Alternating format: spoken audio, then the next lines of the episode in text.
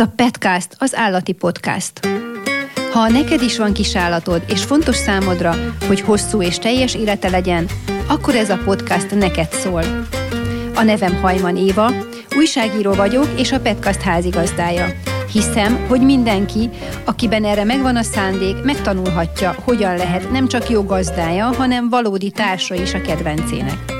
Ebbe a műsorba olyan szakértő vendégeket hívok, akik segítségünkre lesznek ebben, legyen szó tartásról, nevelésről, tanításról, állatorvosi vagy állatvédelmi kérdésekről.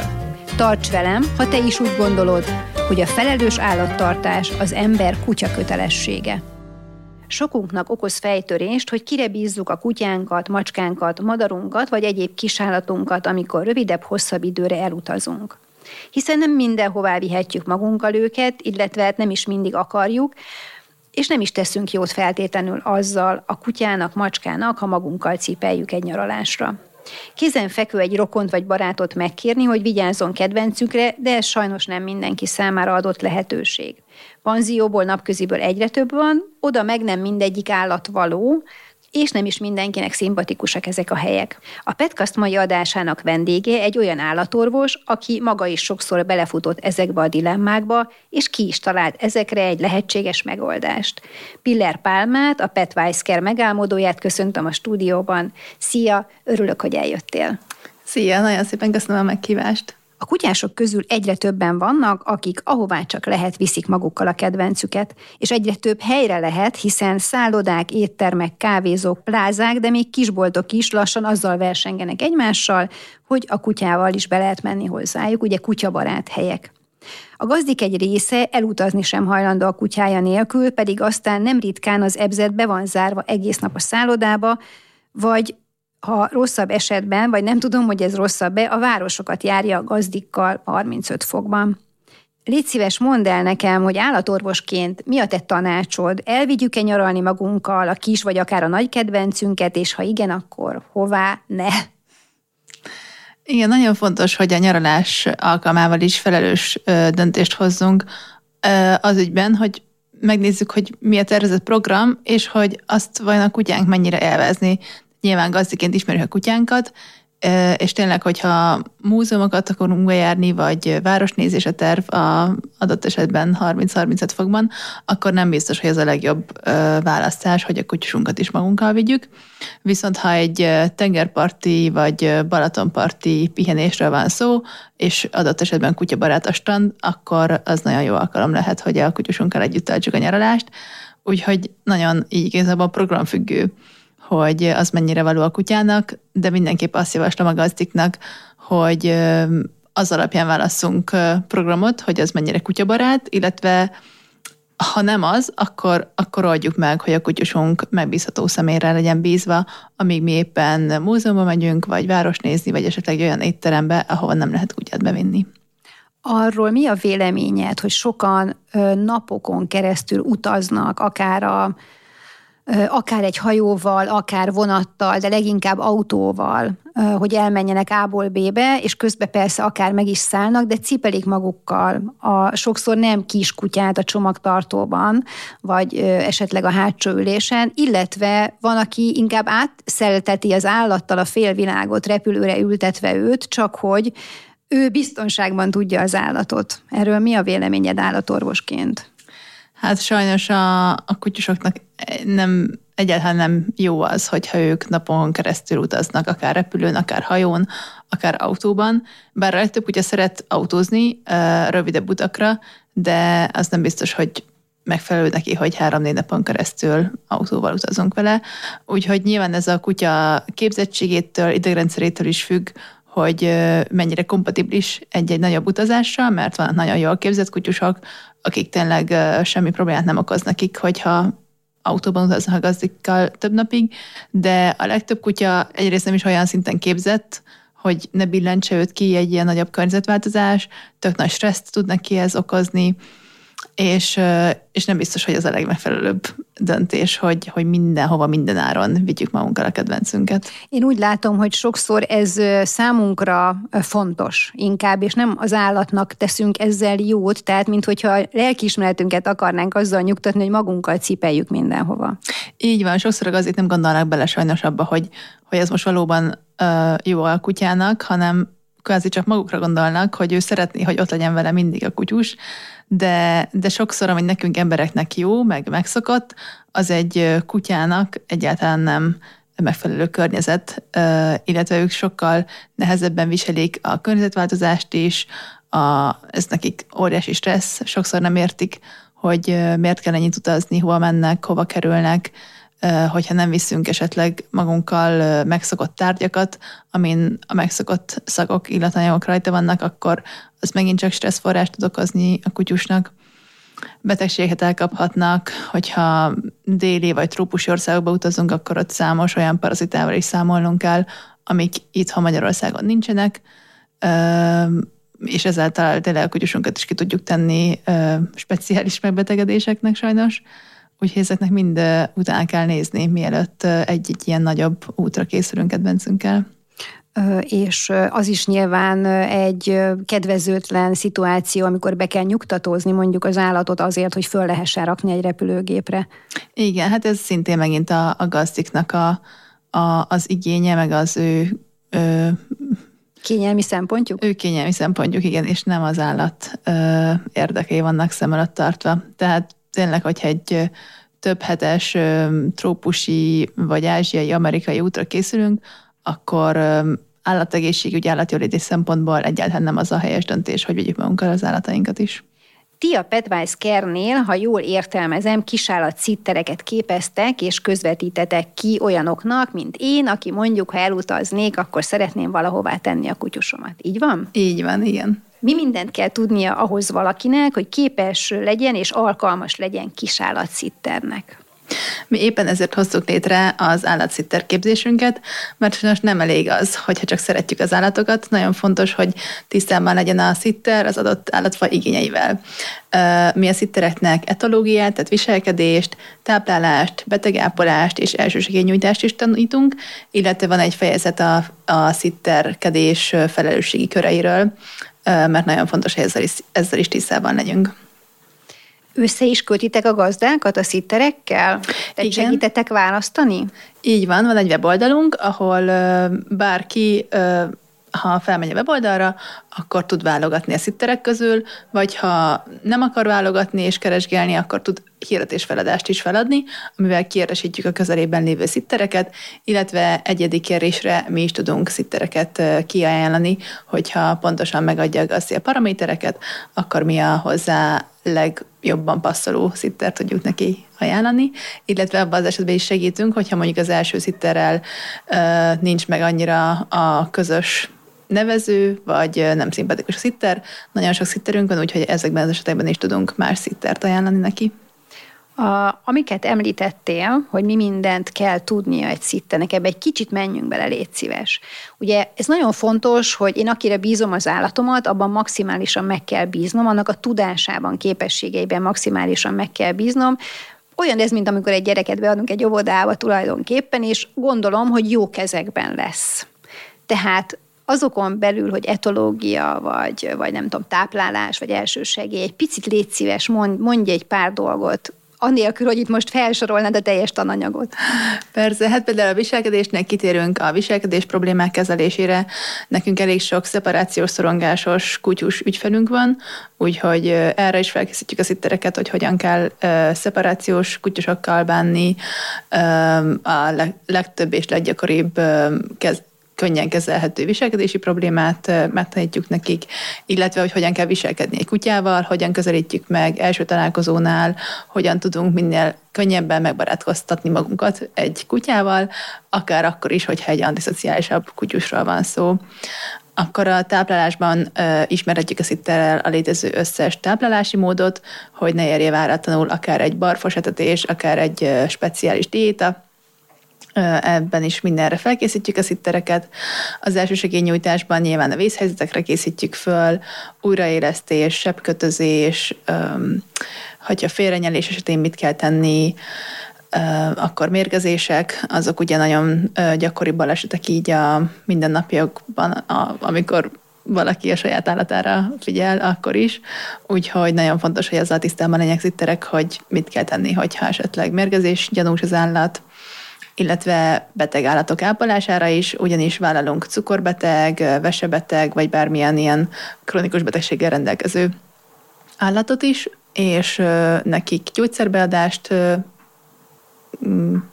gyógyszerbeadást végeznek a szitterek, illetve szakszerű felügyeletet tudnak nyújtani. Főleg ugye az inzulinbeadásnál ott nagyon fontos, hogy tisztában legyünk, hogy hogyan kezeljük az inzulint, hogyan adjuk be, nagyon oda kell figyelni, és erre mind felkészítettük a szittereket. És a képzés mellett szűrjük is a szittereket, tehát akárkit azért nem veszünk föl. Van egy interjú, és hát akit nem tartunk megfelelőnek, azt vissza tudtuk utasítani. Szóval volt már erre példa? Igen, többször is. Mitől nem lehet valaki szitter? Személyiség, vagy képesség, vagy? Nagyon fontos, igen, a megbízhatóság és a személyisége, hogy mennyire, mennyire tűnik felelősségteljesnek, és ez nagyon könnyen kiderül tényleg már egy beszélgetésből is, úgyhogy akin nem érezzük mi azt, hogy megvan benne a maximális felelősségteljesség és megbízhatóság, azokat hiába tudja a anyagot, akkor nem szoktuk felvenni a szitter csapatunkba. Tehát nálatok, ti vállaltok garanciát azokért egyébként, akiket kiképeztetek, és akik benne vannak a csapatban? Igen, igen. Mit kell ez alatt érteni, ha az én kutyámmal, reméljük sosem fog ilyen történni, az én kutyámra valaki felügyel nálatok a szitterek közül, nem nálatok, tehát valamelyik olyan szitter, aki tőletek kapott képzést, és nálatok, rajtatok keresztül is dolgozik, mert gondolom nem kötelező rajtatok keresztül dolgozni, aki nálatok végzett annak, ugye? Tehát önállóan is dolgozhat. Önállóan is dolgozhat, igen, de nyilván aki benne van a rendszerünkben, annak viszont a rendszeren keresztül kell dolgoznia. Igen, szóval, és bármi történik a kutyával, ami nyilvánvalóan az ő hibája volt, tehát nem, a, nem valami külső olyan körülmény, amiről ő nem tehet, akkor, akkor ilyen esetben milyen felelősségről, vagy felelősségvállalásról beszélünk? Ilyen esetben a szittere felelős, ugyanis erre a jogszabály és a törvény is ezt írja elő, hogy aki a kutyával van éppen, az a felelős a kutyáért, és minden azért is, amit a kutya tesz, tehát hogyha a kutya megrongál valamit, akkor azért is a, az ő felügyelője lesz a felelős. Esetleg biztosítást lehet ilyenkorra kötni?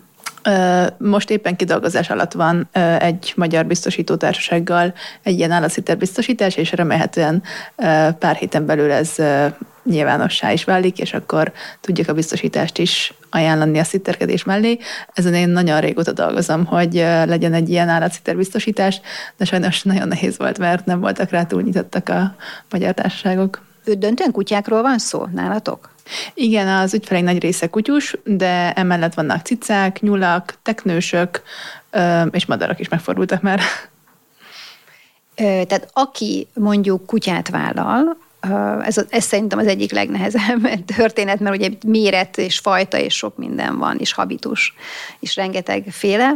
Tehát ha a kutya nem kompatibilis a szitterrel, azt mikor lehet kiszűrni, vagy hogy lehet kiszűrni? És látszik-e már az első találkozásnál, hogy ők biztos nem fognak tudni egy hétig együtt lenni? Igen, általában az első találkozónál kiderül, tehát minden szitteréshez jár egy úgynevezett ingyenes első találkozó is, ami pont erre van, hogy a gazd is megismeri a szittert, és a kutya is, és akkor ott kiderül, tehát akár elmennek egy közös sétára, akár egy közös etetést végig csinálnak, és akkor ahogy a kutya viszonyul a szitterhez, abból már nagyon sokat fog látni a gazdi is, hiszen ő ismeri a kutyáját, tudja, hogy hogyan viselkedik idegenekkel, és hogyan kellene viselkednie, hogyha elfogadja a szittert, és egyből fogják látni, hogyha esetleg nem.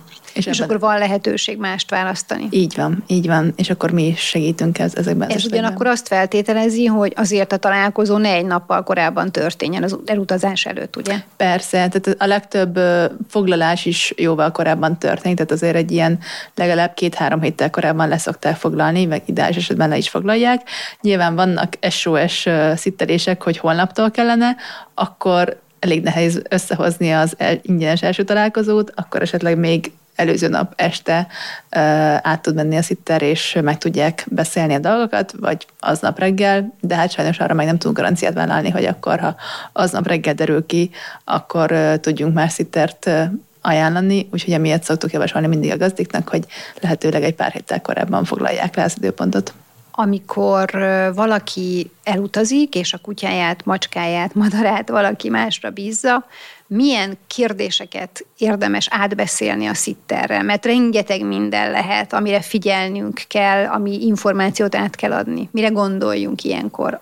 Igen, erre nekünk egyébként van is egy kérdéssorunk a szitterek számára. Ez kb. egy harminc kérdésből álló kérdéssor, amit mi kiadtunk nekik, és minden első találkozón ezeket felteszik aztnak annak érdekében, hogy minden jobban megismerjék az adott állatot, az ő helyzetét, a viselkedését, habitusát, a táplálását, és tényleg minden részletek kitérnek, úgyhogy most ezt nem sorolnám fel, de, de gazdi oldalról pedig nyilván a szitterről, amit tudni kell, a tapasztalata, milyen állatokkal volt eddig dolga. Mm. Magához viszi a szitter az állatot? Tehát az ő lakásában fog addig tartózkodni, amíg én távol vagyok? Ez mindig a, a gazdi dönti el. Tehát, hogy ami a gazdinak meg a szitternek, ezt együtt beszélik meg. Van, aki azt szeretné, hogy maradjon otthon a kutyája, hogy nem mozduljon ki a saját környezetéből, van, aki pedig inkább a szitterhez vinni el.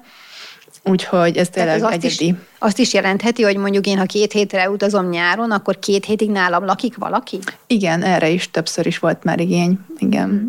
És akkor nekem kell gondoskodni az ő étkezéséről nem, is? Nem, nem, nem, azt nyilván megoldja saját magának. Uh, itt annyi van igazából tényleg, hogy a szitter az, az kb. Éjszaka ott, ott lakik a, a, egy vendégszobában, de nem, tehát a, a saját étkezését azt megoldja, és nyilván attól is függ, hogy hogy mi az igény, mert például huszonnégy órás felügyeletnél elkerülhetetlen, hogy ott legyen a szitter egész nap. Ugye egy szeparációs szorongásos kutyusnál, úgyhogy uh, ilyen szitterésünk is többször volt. A leghosszabb szitterésünk az két és fél hónap volt, amikor a gazdinak egy hosszú üzleti útra kellett mennie Ázsiába, és akkor pedig a, a kutyus költözött a szitterhez arra az időre. De itt folyamatosan kapcsolatban is vannak, minden nap küldik a képeket, beszámolókat, úgyhogy... De ez nem kötelező? De. Hogy igen? De, igen. Ez mindig minden szitteréshez jár. Ez a szitterek részére... Uh, tőlük egy elvárás a mi rendszerünkön keresztül, hogy folyamatosan tájékoztassák mindenről a gazdikat.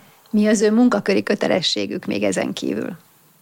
Igazából az, hogy megfelelően gondoskodjanak az állatról, mindent úgy végezzenek, ahogy a gazdi kért, kérte őket, és hogyha bármi vészhelyzet van, akkor pedig a, tudnak nekünk szólni, és mi akkor tudunk nekik segíteni.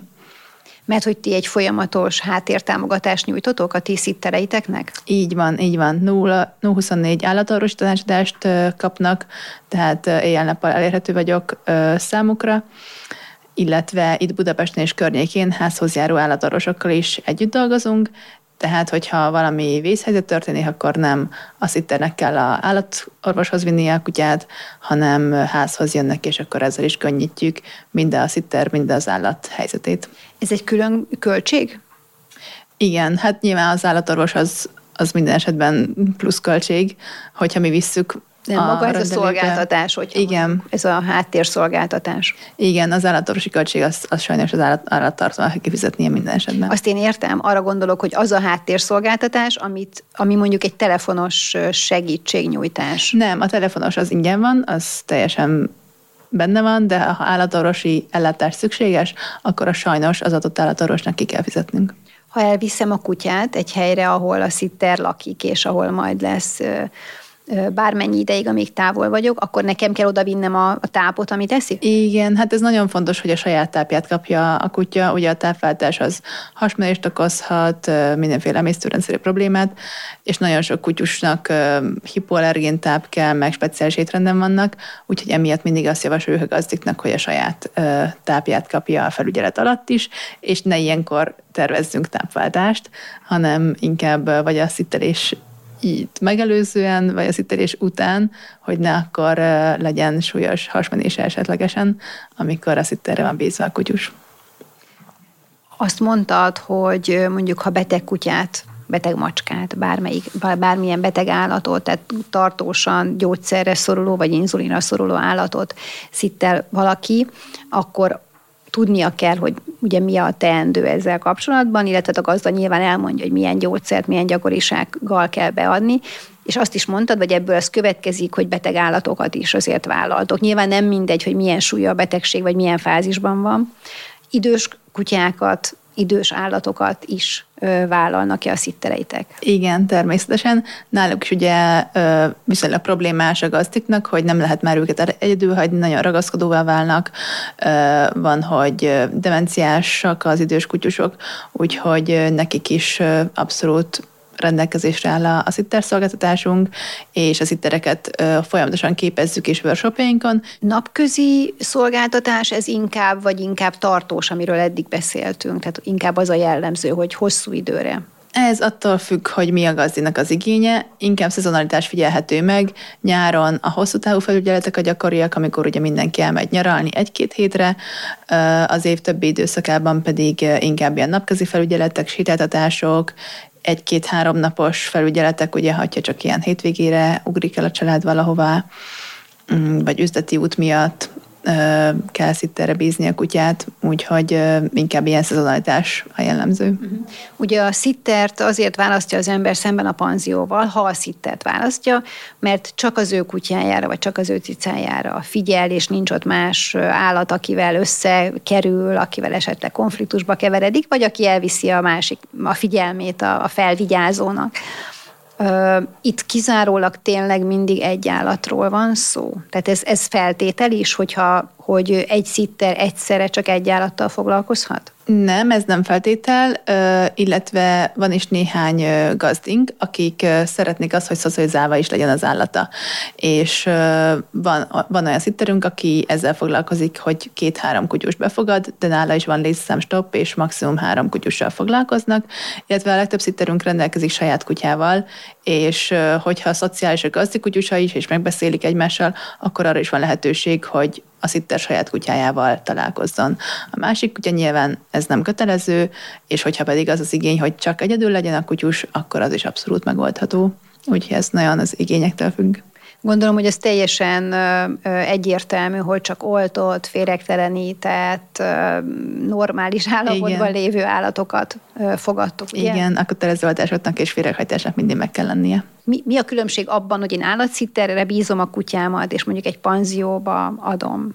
A panziók között is most már elég csiriviliket is lehet találni, sőt olyat is, hogy mondjuk egy kis szobába, piha-puha ágyikóba ö, alhat az én kutyám. Egyrészt azért, mert bizonyítottan értnek hozzá, és képzést végzett, vizsgáltatott emberekről van szó, tehát abszolút leinformáltak és biztos tudással rendelkeznek, másrészt tényleg egyedi ellátásban részesül az állat, és ez főleg azoknak is nagyon jól jöhet, akinek tényleg akár beteg vagy tüzelő állata van, úgyis tüzelőszukát sem vihetünk panzióba, a beteg állatokat sem fogadják a panziók, vagy egy műtét utáni rehabilitáción lévő állatot sem. Úgyhogy nagyon sok olyan esetre is alternatíva, amikor nem tudjuk panzióba adni az állatot. Akár kölyök kutyákat, idős kutyákat, akik tényleg már nem annyira szociálisak, erre is nagyon jó megoldás a szitter. És ugye nincs fertőzés veszély, mert egy panzióban nagyon sokszor betegek lesznek a kutyák, és ezt sajnos állatorvosi oldalról is tapasztalom, hogy elviszik a kutyát panzióba, és utána meg egy hétig járnak az állatorvoshoz, mert a kutyának vagy megy a hasa, vagy elkapott valami orrfolyást, köhögést, és tényleg egy, utána egy tetemes összeget meg az állatorvosnál hagynak ott, hogy kikezeljék a kutyát. És a szitterek esetében ez a veszély ugye nem áll fenn, mert vagy csak az ő kutyájára, vagy csak egy-két kutyára uh, vigyáz az adott szitter, így uh, nincs fertőzésveszély, és így megspórolják az állatorvosi költséget is a gazdik a szitterkedés által. Illetve az, hogy, hogy ez egy leinformált rendszer, megvan az állatorvosi háttérszolgálat is hozzá, úgyhogy uh, ez mind nagyban segíti a, a biztonságát a felügyeletnek. Múltkor belefutottam egy vitába az egyik közösségi oldalon, hogy vajon mennyi ideig szabad magára hagyni cicákat egyedül. Volt, aki szerint napokra is, ha van kint víz és élelem. Neked állatorvosként mi erről a véleményed? Nem hagynék cicákat sem egyedül huszonnégy óránál tovább, ugyanis bármi történhet ilyenkor a lakásban, és senki sem fog észrevenni, hogyha a cica bajba került. Úgyhogy ez, ez is ugyanolyan, mint egy gyerek esetében akár, tehát a, a, a gyerekemet sem hagynám egyedül, még ha már nagyobb, és tud magáról gondoskodni húsz évre tovább. Szóval, hogyha valaki családtaként kezeli a cicáját, akkor nem hagyja ott három napra kajával és vízzel. Igen, az ellenérv az volt, aki azt mondta, hogy ugyanígy nem hagyná magára, hogy viszont ő idegennek se adná oda. Hát ez abszolút gazdie válogatja. Én is sok emberrel találkoztam már, aki, aki nem bízná másra, senki másra az állatát, és inkább nem megy nyaralni tíz évig. Én ezt elfogadom, vannak ilyen emberek, szóval nincs ezzel semmi gond, hogyha valaki nem szeretné másra bízni. Mi azoknak nyújtunk segítséget, akik megbízható és hozzáértő emberekre szeretnék bízni az állataikat, és szeretnék biztonságban tudni őket, akkor is, ha, őket, ha ők éppen nem tudnak vele lenni. A kutyákkal kapcsolatban is olvastam ilyet, hogy bizony van, aki kutyát is hagy magára egy-két napra is akár, úgy, hogy letesz kutyapelenkát, és gondoskodik arról, hogy legyen ott, maradjon ott víz, és, és legyen száraz táb, és mondjuk a kutya nem falja föl, tehát nyilván olyan kutyáról beszélünk, aki nem falja föl egyből az összeset, amit ott talál kaját. Ez azért még hajmeresztőbb, nem? Igen, ez nagyon durva, és nagyon felelőtlen, ugyanis egy kutyus pláne sokkal jobban hajlamos arra, hogy megráljon bármit, felegyen bármit, akár kiborítja, kiborítsa a szemetest, és ezeknek hatására, hogyha beteg is lesz, akkor nincs ott senki, aki ezt észrevegye. Szóval azt gondolom továbbra is, hogy aki családtaként kezeli az állatát, az nem tesz ilyet, de ez igen, megint a felelős állattartás, hogyha ha nem tudom megoldani, és nem tudom biztosítani a feltételeket ahhoz, hogy egyedül hagyjam a kutyámat, akkor, akkor miért van kutyám? Uh, igen, ez egy mindig, mindig előkerülő és nagyon fontos kérdés, hogy vajon megfontolt döntést hoztunk-e, amikor igen. Állatot vettünk magunkhoz. Uh, mondd kérlek, uh, mi minden van benne, vagy lehet benne az árban? És mennyibe kerül egyáltalán a szitterkedés? Hát ez nagyon attól függ, hogy mi az, amit kér a gazdi, szóval nagyon a, a szolgáltatásoktól függ a, az árazás. A szittereink magukat árazzák, és uh, például egy sétáltatás az átlagosan háromezer-háromezer-ötszáz forintba kerül egy órára, egy napközi felügyelet az ezer-ezerötszáz forint per óra. A huszonnégy órás felügyeletet, hogyha végig ott kell lenni a kutyával, akkor az ilyen tíz-tizenötezer forint per nap. Ha csak éjszakára kell menni, egy, tehát ott kell aludni a kutyával, sokszor van erre is kérés, az is ilyen nyolc-tíz ezer forint körül alakul, de tényleg a szitterek szabják meg, ez ugye nagyon attól függ, hogy hány állatra kell vigyázni, azoknak milyen igényei vannak, esetleg beteg, kell egy gyógyszert beadni, úgyhogy ezek mind így. Tehát lehet, hogy mondjuk van változó. Egy kutya, egy cica, esetleg egy nyuszi, vagy egy madár, ugye, amit igen, otthon hagyunk. Igen, igen, tehát nagyon sokszor több állathoz keresnek szittert, és például, ha egy családnak van három macskája, meg két kutyája, akkor az egyéni árszabást fog eredményezni. Igen, de azért több százezer forintba is berekerülhet mondjuk egy kéthetes ázsiai nyaralás mellett. Ö, hát igen, ha, ha több hétről van szó, akkor, akkor az olyan százezer forint körül van, de ez a panziók esetében is így van. Hát a minőségi szolgáltatást azt meg kell fizetni. Ki gondoskodik például a szállításról, hogyha nem otthon marad az állat? Ez is abszolút megbeszélés kérdése, vannak autóval rendelkező szittereink, az ő esetükben abszolút megoldható, hogy a szitter menjen az állatért, de nagyon sok gazdi szívesen el is viszi a szitterhez, szóval ez megint csak egyéni megbeszélés kérdése szokott lenni. A szitterek döntő többségének ez egy kiegészítő kereset? Igen, ez inkább ilyen rugalmas alkalmi munka, nagyon sok egyetemista hallgató szitterünk van, ugye egyetemben ez tökéletes diákmunkaként. Akár állatorvosok? Állatorvos hallgatók? Igen, nagyon sok zádoros hallgatószitterünk, és uh, illetve akár, hát a lejelmező korosztály az a húsz-harminc év közötti um, fiatal um, hölgyek és urak, akik uh, szeretnének valami kis kiegészítő keresetet uh, a munkájuk mellé, vagy alapból csak részmunkaidőben dolgoznak, és uh, szívesen töltenék kutyákkal a szabadidejüket. Azért nem ti vagytok az egyetlen cég, ugye, aki ezzel foglalkozik, már mint a szitter, kisállatszitter közvetítéssel. Ezt a piacirést, ezt most már többen felfedezték. De talán van, van olyasmi, amiben ti vagytok az egyetlenek. Így van, az állatorvosi háttér és a képzett szitterek, azt tesz minket egyedivé, a többi oldalon bárki lehet állatszitter, bárki azt ír a profiljába, amit akar, és senki sem bizonyítja vagy igazolja, hogy az valóban úgy van, ahogy a szitterek írják. Még nálunk tényleg egy szűrési folyamaton megy keresztül minden szitter, így biztonsággal merem állítani, hogy a legmegbízhatóbb platform vagyunk ilyen téren, és tényleg minden szitterünkre ilyetten garanciát tudunk vállalni, hogy értenek hozzá, és megbízhatóan fognak gondoskodni az állatokról. Aki szitterkedni szeretne veletek, nálatok, neki gondolom fizetnie kell a képzésért, ugye? Igen. És vizsgáznia kell a képzés végén. Így van. Igen. Ez mennyi időt vesz igénybe? Attól függ, hogy ő milyen gyorsan csinálja meg a képzést, ez egyéni tempóban végezhető. Igen. A legtöbben ilyen három hét alatt szoktak vele végezni általában. És ha valakinek van valami előképzettsége, mondjuk állatorvosi asszisztensként is dolgozik, vagy van ilyen papírja, akkor neki azért el kell végeznie ezt? Vizsgát tenni mindenkinek kell, tehát volt már olyan, aki tényleg ilyen több kutyás állatorvosi asszisztensi papírral rendelkezett, és akkor neki nyilván nem volt kötelező a képzést elvégeznie, anélkül is eljöhetett vizsgázni, de őket is csak akkor veszük fel, hogyha sikeresen teljesítik a vizsgát. És ez döntően Budapest és Budapest környéke, ugye, ahol tudtok kiszolgálni. Most már gazdákat. Vannak a vidéki nagyvárosokban és Szegeden, Pécsen, Debrecenben és Győrben is, sőt Kecskeméten is vannak most már szittereink. A felelős állattartásról szól a Petcast, és te is, ha jól olvastam a honlapotokat, azért csinálod ezt az egészet, mert azt gondolod, hogy a felelős állattartásnak egy nagyon fontos része az, hogy az állatunkról a távollétünkben is felelősen gondol, gondoskodjunk. Így van. Én azt kívánom mindannyiunknak, hogy nagyon sok olyan ember legyen, akik hasonlóan gondolkodnak hozzánk. Piller Pálmát, a Petwisecare megálmodóját hallottuk az elmúlt percekben. Köszönöm, hogy itt voltál.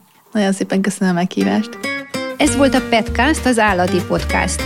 Köszönöm, hogy a mai adásban velem tartottál. Hallgasd a műsort legközelebb is, hogy a legjobb társa lehess annak, akit megszelídítettél.